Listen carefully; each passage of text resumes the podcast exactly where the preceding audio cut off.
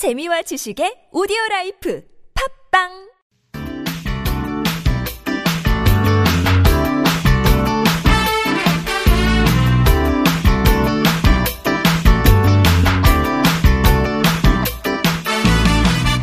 인터넷을 떠다니는 수많은 정보들 속에서 세상 돌아가는 이야기를 살펴봅니다. 전민기의 SNS 세상 빅커뮤니케이션 전민기 팀장님 나오셨습니다. 어서 오세요. 네, 반갑습니다. 전민기입니다.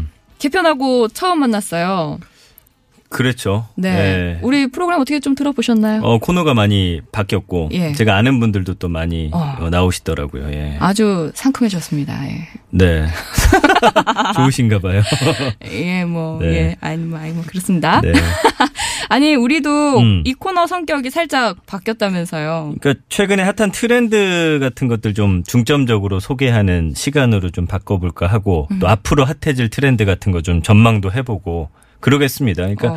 뭐 조금 더 예전보다 범위가 줄어서 좀더 네. 어, 세밀하게 음, 예, 음, 좀 전해드리겠습니다. 트렌드 쪽으로. 네. 트렌디하게 사시잖아요. 그거 제 전문이죠. 예. 예, 트렌디한 거. 어, 뭐 헤어 스타일도 아주.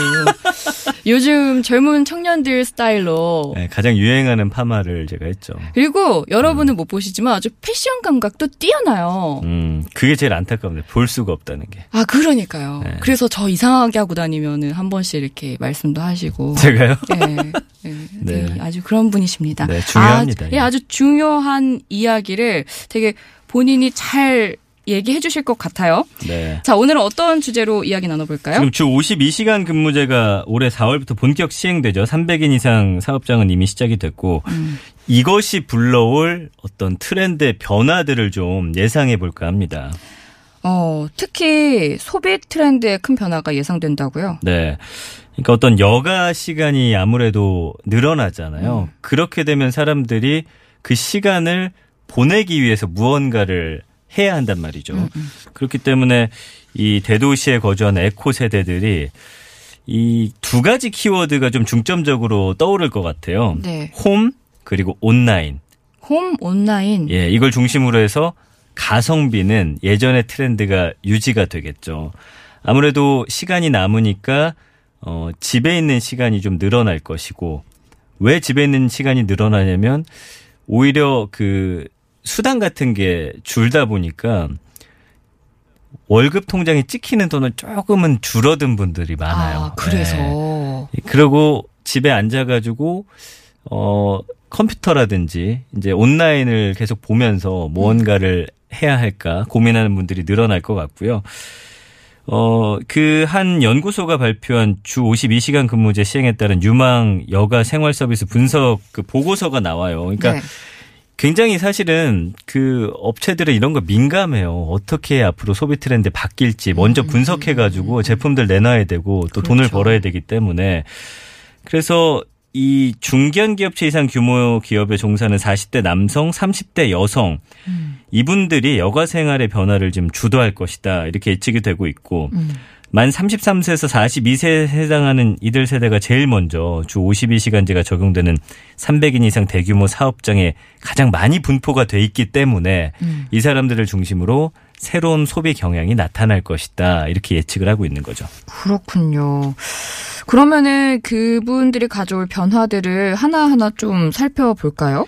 이미 예전부터 변화는 시작됐죠. 회식이 예전같이 많이 안 하고요. 시간도 짧게 끝내고요. 음. 뭐 술을 막 부어라 마셔라 하지 않기 때문에 시간이 많이 늘어났어요. 내 개인이 이렇게 보낼 수 있는 시간이. 여가 시간. 예, 그래서 또 디지털 기기에 아주 익숙하기 때문에 이걸 활용해서 이 시간들을 소비하는 형태를 보여주고 있고요. 네.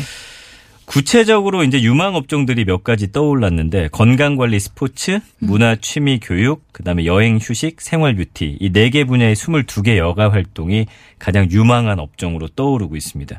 특히 이제 홈 트레이닝이라고 해서 집에서 하는 운동. 이거 진짜 많이 하세요, 요즘에. 어, 앱으로 많이 하고. 그래서 이 홈트레이닝 그 영상들 올리시는 분들 있잖아요. 네. 그분들이 많이 또 대박 나셨더라고요. 그쵸. 예. 그리고 뭐 웹툰이나 웹소설 그다음에 요즘에 사실은 굉장히 핫한 TV 있잖아요. 미국에서 건너온 거. 아, 예, 예. 그걸로 많이 네, 보시고. 네, 네.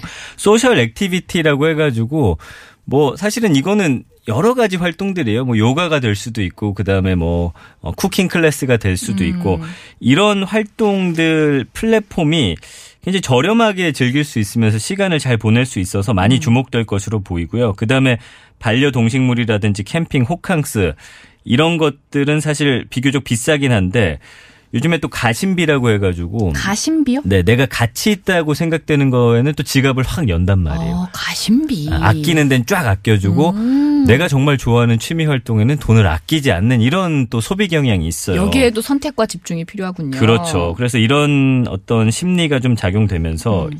뭐 예를 들어서 home training, home furnishing, 인테리어에 관심 많아요. 음. 요즘엔 전세집 들어가면서도 페인트칠 본인들이 직접 하고 예쁘게 꾸미는 그런 부모, 부부들이 많거든요. 아, 그것도 집에 있는 시간이 길어지면서 영향을 좀 받았겠네요. 뭐 그럴 수도 있고요. 뭐 내가 사는 공간을 좀 예쁘게 꾸미고자 하는 아무래도 시간을 오래 여기서 음. 보내야 되다 보니까 그 다음에 이 성별별로는 남성은 블루투스 관련 제품, 여성은 가전 제품, 음. 에어프라이어 이런 소비가 더 늘어날 것으로 예측이 되더라고요. 그 건강 관리 같은 경우는 연령과 성별에 관계없이 인기가 높기 때문에 네. 어 이런 부분에 있어서 굉장히 소비의 어떤 경향 자체가 음. 좀 예전보다 더 높아질 것으로 지금 보입니다.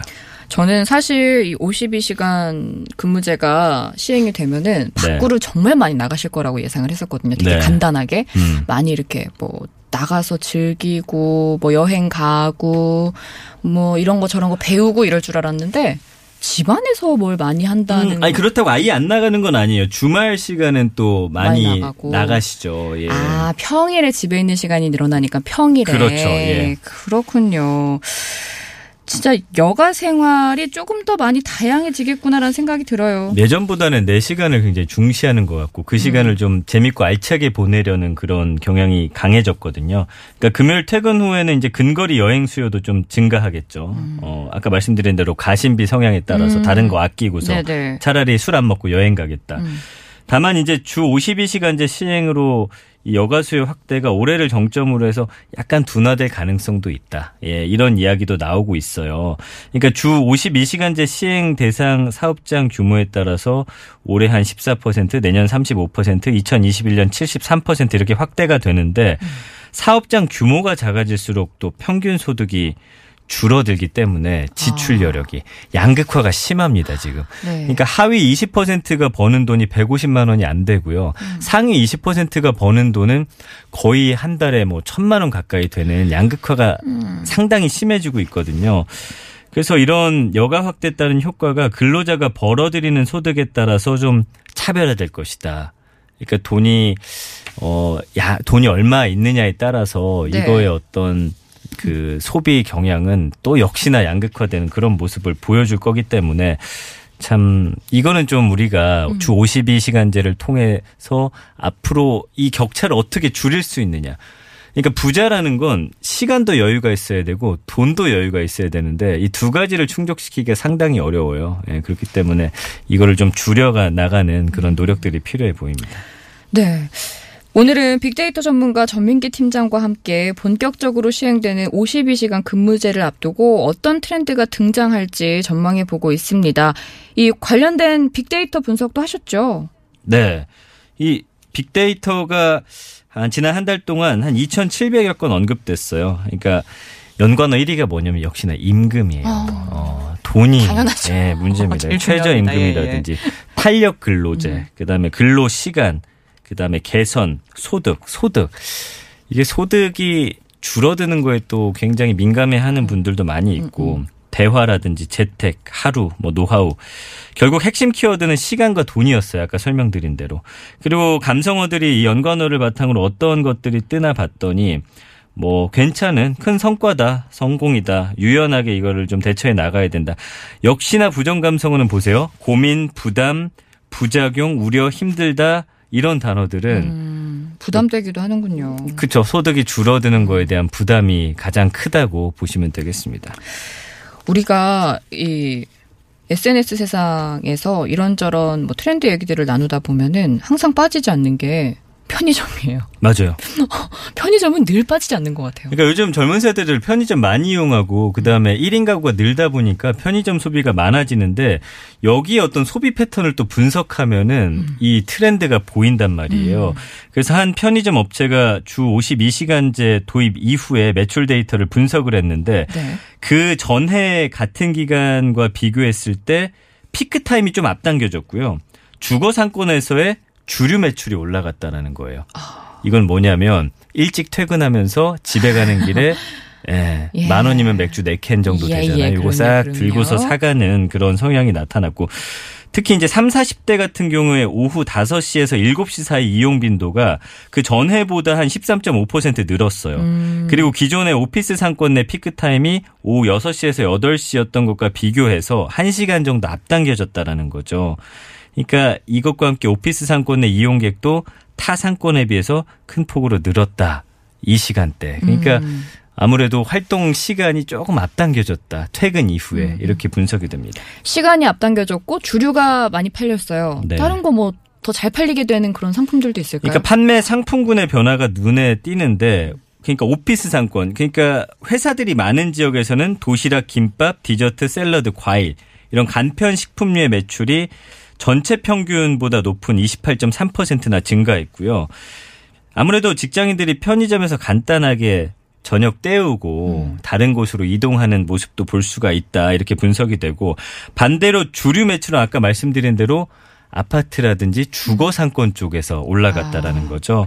그러니까 전체 매장 맥주 소주 매출이 6.3% 늘어난 데 비해서 오피스 상권에서는 1.8%밖에 안 늘었는데 주거 상권에서는 10.4%가 증가했다라는 게 이 제가 말씀드린 거에 어떤 근거가 되고 있어요. 퇴근하면서 사가시는 그렇죠. 거. 예. 퇴근이 빨라지면서 회사 근처에서 음주 즐기기보다는 퇴근 후에 집에서 홈수라는 음. 그런 트렌드가 확 늘어났다 볼 수 있겠습니다. 아, 이거 정말 재밌는 것 같아요. 편의점을 분석하면 이 생활상들이 나오는 게 참 재밌습니다. 네. 신입사원 교육 과정에 변화를 주는 기업도 생겼다는데 이건 왜 그럴까요? 그러니까 아무래도 요새 워라벨이 또 큰 키워드잖아요. 근데 이게 신입사원 교육 과정에도 이제 도입이 되고 있는 겁니다. 아. 주 52시간제 근무제 역시나 워라벨과 관련이 되어 있는 네. 거잖아요. 그래서 예전에는 사실은 교육 과정 한 이후에 저녁에는 또 선배들하고 술 마시면서 대화하고 그 이후에 프로그램들이 쭉 짜여져 있고 자고 일어나서 또 아우. 새벽처럼 또 이어지고 아우 힘들어. 일주일 내내 막 주말까지 이어지는데 네. 이제는 6시가 되면은 신입사원들 학습 과정 딱 멈추고서 음. 물론 거기 숙소로 돌아가서 개인 정비 시간을 갖게끔. 음. 예, 그리고 어 기존 과정은 과제를 해결하기 위해서 막 밤늦은 시간까지 이제 교육장에 남아 있는 그렇죠. 경우도 있었는데 이런 거 아예 없앴고요. 입문 과정 기간 중에 주말에는 연수원 떠나서 그냥 시간 보내고 돌아와서 월요일부터 음. 다시 받는 그러니까 구- 군대로 치면 외박 같은 어, 이런 모습들도 보여주고 있어요. 물론 모든 회사는 아니지만 최근에 대기업들이 이런 성향이 나타나고 있다고 합니다. 지금 전민기 팀장님 얘기 듣고 있으면 그래 이게 당연하지라는 생각이 들거든요. 네. 근데 왜 그렇게 오랜 시간 이거를 왜 정리를 못했었는지 그러게요. 참 네. 안타깝습니다. 그냥 예. 당연하다고 생각했겠죠. 예전부터 그렇게 해왔으니까. 그러니까요. 지금 말씀해주신 요런 게 당연한 세상이 빨리빨리 왔으면 좋겠어요. 아, 끝으로 주 20, 52시간 근무제가 우리 사회에서 갖는 의미 한번 짚어볼까요? 약간 삐걱거림은 있지만 결국엔 우리 사회가 나아가야 할 방향이면은 맞아요. 아직도 네. OECD 그 평균 수치로 보면 우리나라 근무 시간이 너무 높습니다. 음. 네. 그래서 일과 여가, 가족과 나 일에 매몰돼서 잃을 수 있는 어떤 가치의 회복이라는 면에서는 꼭 필요하고요. 음. 다만 아까 잠깐 언급했듯이 이건 역시 격차가 생길 수 있다는 거. 음. 여가 소비에 워라벨 못지않게 돈도 중요하다는 차원에서 머라벨이란 말까지 생겨났어요. 어. Money and life balance. 머라벨. 이 연장 근무 감소로 초과 급여가 줄어드는 부정적 측면이 있기 때문이죠. 결국 버는 돈에 따라서 남는 시간에 가치나 질도 바뀔 수 있다라는 건 사실은 좀 슬픈 소식이죠. 그래서 월급 자체가 주는 사람들도 늘어나고 있고 결국 또 돈이 문제인데 시간과 돈의 격차 해소를 위한 노력이 우리의 숙제입니다. 예. 아, 네. 이런 소식을 전해준 우리 전민기 팀장님의 워라벨 상황은 어떤가요? 저는 뭐 나쁘지 않은 것 같은데. 그래요? 예. 밀도 있게 일하고 거울 한번 보시고 얼굴이 쾌합니까? 많이 캥해요. 근데 에바서 그래요, 에바서. 아, 그렇군요. 알겠습니다. 아유, 오늘 좋은 소식 감사하고요. 다음 주에도 기대하고 있겠습니다. 빅데이터로 들여다보는 세상 SNS 세상 전민기 팀장과 함께 했습니다. 감사합니다. 고맙습니다. 노래 한 곡 들려드릴게요. 주 52시간에 근무하시면 집에 일찍 가시나? 선미의 가시나. 들어보겠습니다. 선미의 가시나 듣고 저희 계속해서 이야기 나눠보죠.